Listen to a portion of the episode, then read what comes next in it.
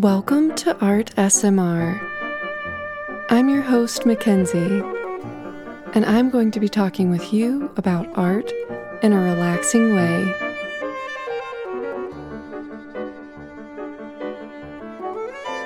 This week, we continue with our exploration of early 20th century manifestos by delving into Dada.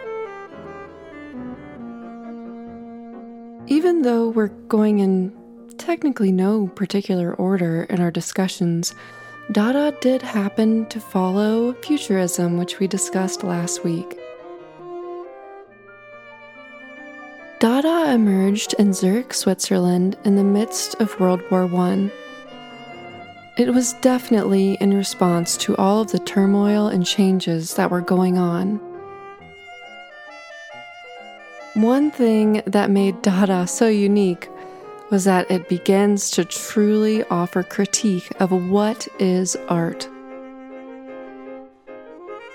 They are so sick and tired of convention, nationalism, and uncompromised singular thought that they start completely revolutionizing the discussion. Dada itself as a word has many common contexts in a lot of different languages, which you will hear at the beginning of the manifesto reading. It also, in a way, symbolized the meaning of nonsense, of unwording the word. While it started in Switzerland, it did spread to be an international movement of loosely linked artists, creating controversy, that's for sure. One of the most beloved Dada artists is Marcel Duchamp. He's famous for letting go of painting to a certain degree and embracing his ready made sculptures, and doing a lot of things that seemed unart. He challenged the concept that art needed to be made by a technically skilled artist. Art can be everywhere if you know how to see it. Of course, he's famous for his painting of a pipe that says, Ceci n'est pas une pipe. Or, this is not a pipe. And then there's the classic upside down urinal. When you think about that happening during the early 1900s, it was definitely brave and probably shocking. This entire movement undermined the concept that art has to be an object or a piece of writing, or something concrete or literal. It started to put out there that art is an idea.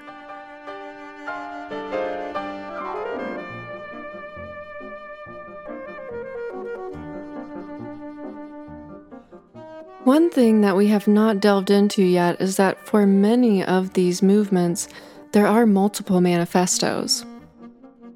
So, I thought it might be interesting to check out the original manifesto this week, written by Hugo Ball in 1916, and next week to visit a later written manifesto by Tristan Tzara in 1918. So we'll take a two part look into the Dada manifestos, and without further ado, let's dive in.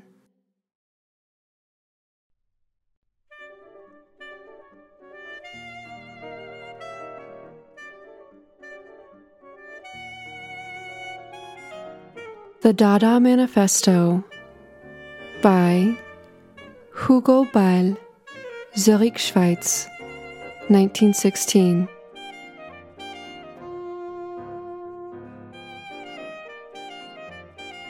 Dada is a new tendency in art. One can tell this from the fact that until now, nobody knew anything about it. And tomorrow, everyone in Zurich will be talking about it. Dada comes from the dictionary. It's terribly simple. In French, it means hobby horse. In German, it means goodbye, get off my back, be seeing you sometime. In Romanian, yes, indeed, you are right, that's it. But of course, yes, definitely right, and so forth. An international word. Just a word, and the word a movement. Very easy to understand. Quite terribly simple. To make of it an artistic tendency must mean that one is anticipating complications. Dada psychology, Dada Germany cum indigestion, and fog paroxysm, Dada literature, Dada bourgeoisie, and yourselves, honored poets, who are always writing with words but never writing the word itself who are always writing around the actual point.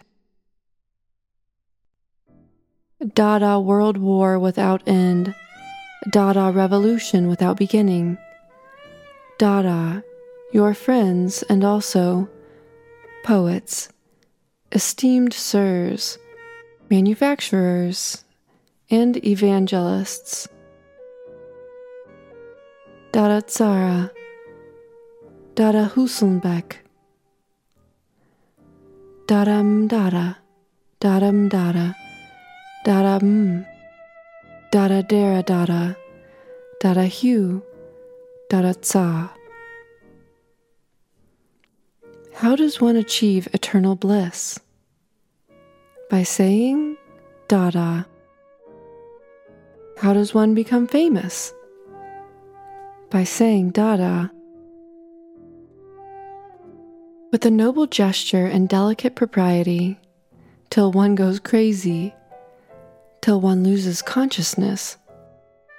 How can one get rid of everything that smacks of journalism, worms, everything nice, everything right, blinkered, moralistic, Europeanized, innervated?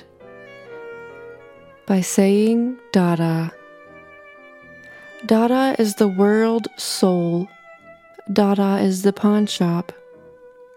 Dada is the world's best lily milk soap. Dada Mr. Rubiner. Dada Mr. Korrodi. Dada Mr. Anastasius Lilienstein. In plain language, the hospitality of the Swiss is something to be profoundly appreciated. And in questions of aesthetics, the key is quality. I shall be reading poems that are meant to dispense with conventional language, no less, and to have done with it. Dada Johann Wolfgang Goethe, Dada Stendhal, Dada Dalai Lama, Buddha, Bible, and Nietzsche. Dada Dada, Dada Dada Da. It's a question of connections and of loosening them up a bit to start with. I don't want words that other people have invented. All the words are other people's inventions. I want my own stuff, my own rhythm, and vowels and consonants too, matching the rhythm and all my own. If this pulsation is seven yards long, I want words for it that are seven yards long. Mr. Schultz's words are only two and a half centimeters long. It will serve to show how articulated language comes into being. I let the vowels fool around. I let the vowels quite simply occur as a cat meows. Words emerge, shoulders of words, legs arms, hands of words. Oh, oi, ah. One shouldn't let too many words out. A line of poetry is a chance to get rid of all the filth that clings to this accursed language, as if put there by stockbrokers' hands, hands worn smooth by coins. I want the word where it ends and begins. Dada is the heart of words. Each thing has its word, but the word has become a thing by itself. Why shouldn't I find it? Why can't a tree be called Pulpush and Puppelschbask when it has been raining? The word, the word, the word outside your domain, your stuffiness, this laughable impotence, your stupendous smugness, outside all the paratry of your self evident limitedness. The word, gentlemen, is a public concern of the first importance.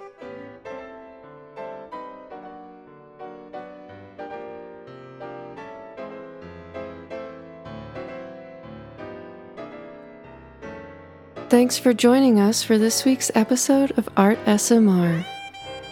Brought to you by Outsider Supply. Featuring music by Dada influenced Czech composer Erwin Schulhoff and his Hot Sonat. We hope you'll join us next week for part two of the Dada Manifestos.